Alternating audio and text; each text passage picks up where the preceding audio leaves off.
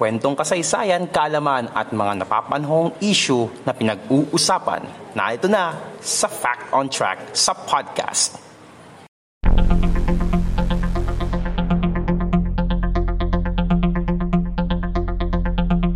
Fact on Track sa podcast.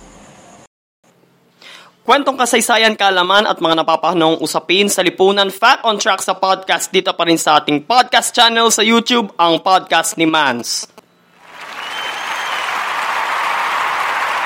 Kung bago pa lang po kayo sa ating channel, welcome po kayo dito.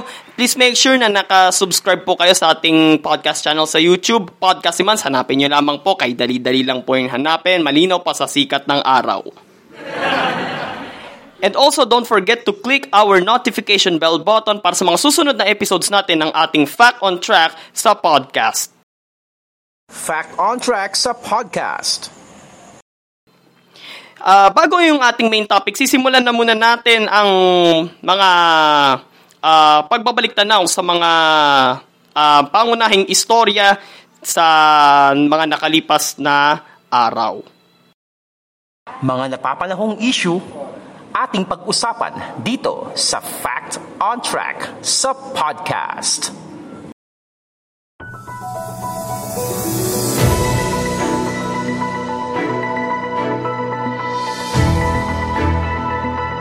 On Track sa podcast.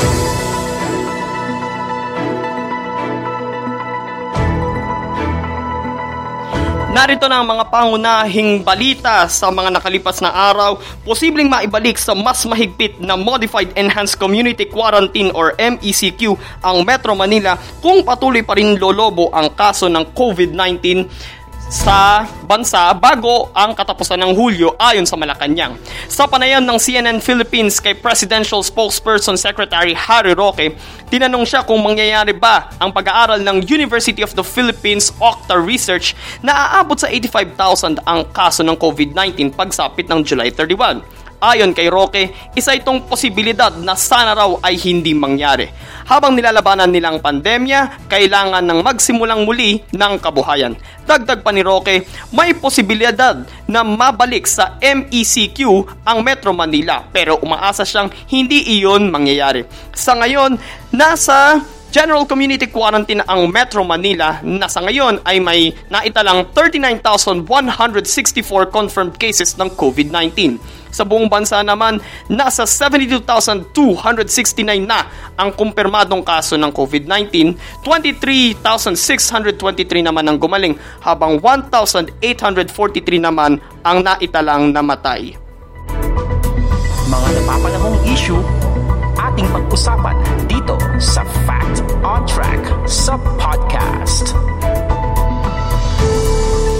Inutusan na ni Pangulong Rodrigo Duterte ang kapulisan na huli ng mga hindi nagsusuot ng face mask sa naging pagpupulong ni na Pangulong Duterte at ng Interagency Task Force o IATF na ipinalabas noong Martes, July 21.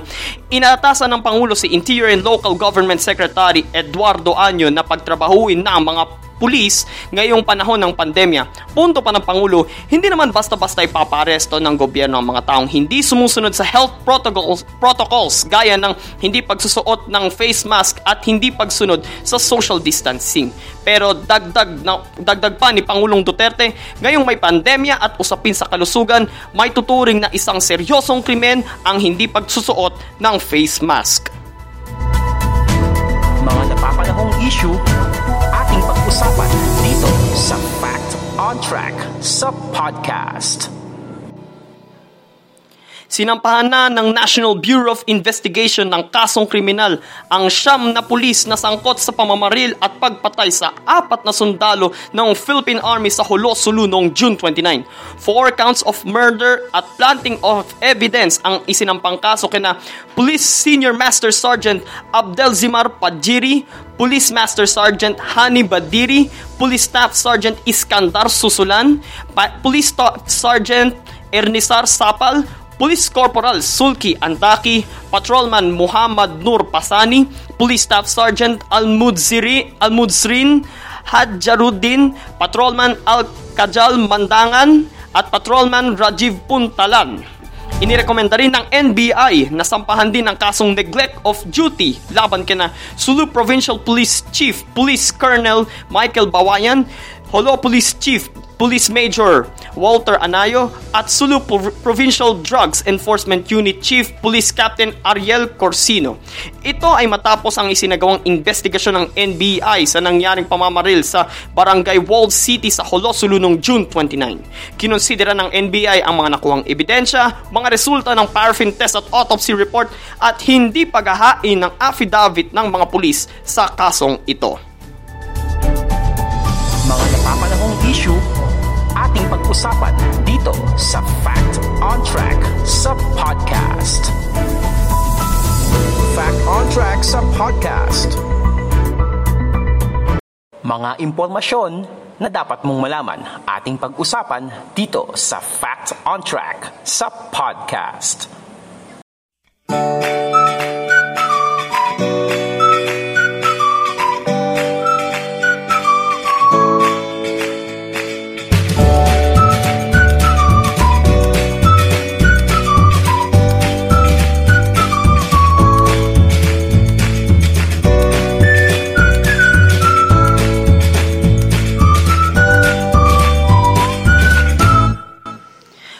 Pagkatapos ng ating balitan ay ah, dako na tayo sa ating main topic sa pagpapatuloy ng ating Nutrition Month series at ah, part 3 na po tayo ngayon. Sa mga hindi po nakapakinig, nakamiss ng ating ah, first two parts, ang ating part 1 pinag-usapan po natin ang tungkol sa kangkong at sampalaya, yung sustansyang taglay nito at yung mga negative at mga nakakatawang images na ginagamit doon sa mga gulay na yun. Same as yung sa part 2 regarding about sa kamote at kalabasa.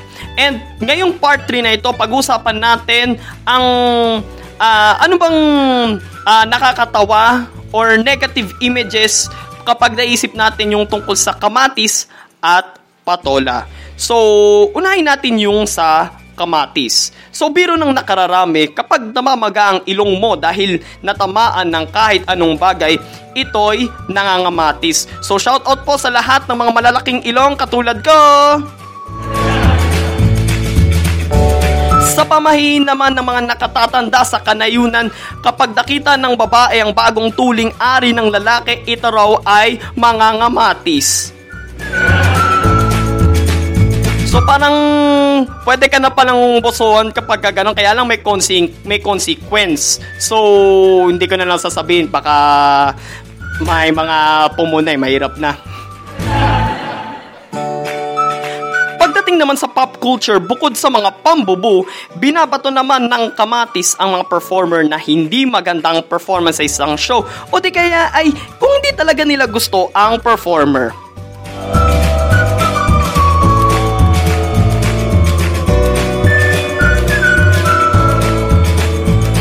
Kulang na lang batuin kayo ng kamatis. Pero pagdating sa kalusugan, hindi mangangamatis or mabubu ang sustansyang dala ng kamatis. Okay? Mayaman kasi ang kamatis sa fiber, carbohydrates, vitamins A, B complex, C, E at K, protein, calcium, potassium, iron at folic acid. Ang lycopene na siyang nagpapapula sa kamatis ay may antioxidants na siyang lalaban kontra sa cancer. Hindi po kasama dyan ang mga cancer sa ML. Tumutulong din ang kamatis na mampanatiling malusog ang ating mga atay, puso, balat, buto at ngipin. Pinapababa rin nito ang cholesterol level sa ating katawan at pangontra rin ito sa diabetes.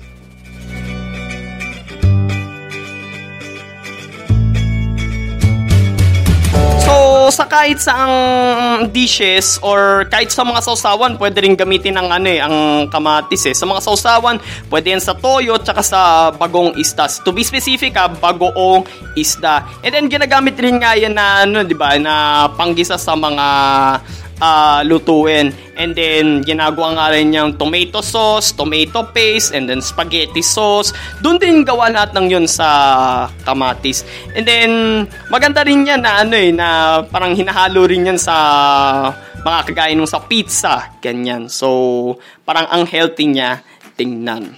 So, pagkatapos ng sa kamatis, dadako naman tayo sa isa pang gulay, ang patola. Sa gay linggo, kapag sinabihan kang patola, ibig sabihin ay mahilig kang pumatol sa kung kani-kaninong tao o mga usapin.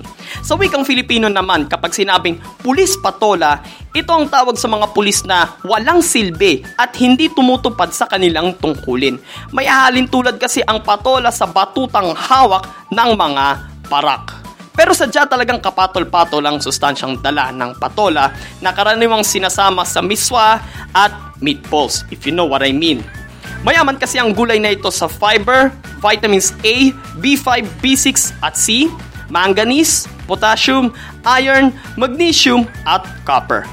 Nakakatulong din ang patola sa pagpapanatiling malusog ng ating mga mata, puso, balat at dugo.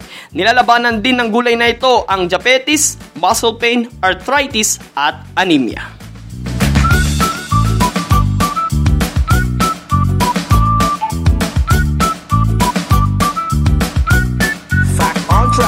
Podcast. And that is it, ladies and gentlemen, ang mga balita sa nakalipas na mga araw and ang ating uh, pagpapatuloy ng ating Nutrition Month series regarding about sa kamatis at sa patola na kuminsan ay parang napansin nga natin na puro mga nakata- nakakatawang images naman yung pinoportray ng mga gulay na ito. Abangan nyo po ang ating last part ng ating Nutrition Month series pero bago yon pinapaalalahanan ko po ang mga magulang na kung may mga bata po na nakikinig ng ating podcast, pasintabi po ay uh, medyo mm, paano ko ba sabihin, sensitibo, hindi sensitibo, hindi naman to masyado gross.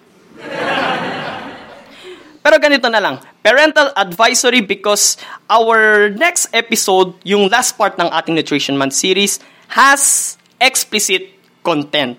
Okay? So, in other words, medyo may pagka-rated SPG ang pag-uusapan natin sa huling part ng ating uh, Nutrition Month series. Ano kayang mga gulay na yun na parang uh, medyo may pagka-rated SPG. So, malalaman natin yan. So, hanggang dito na lang muna tayo. Kung nagustuhan nyo po yung episode natin, like, comment, share, and subscribe. Ito po si Mans. Maraming salamat po sa inyong pakikinig dito sa ating Fact on Track sa podcast. Dito sa podcast si Mans, ang ating podcast channel sa YouTube. God bless everyone. God bless the Philippines. Purihin po ang Panginoon. Fact on Track sa podcast.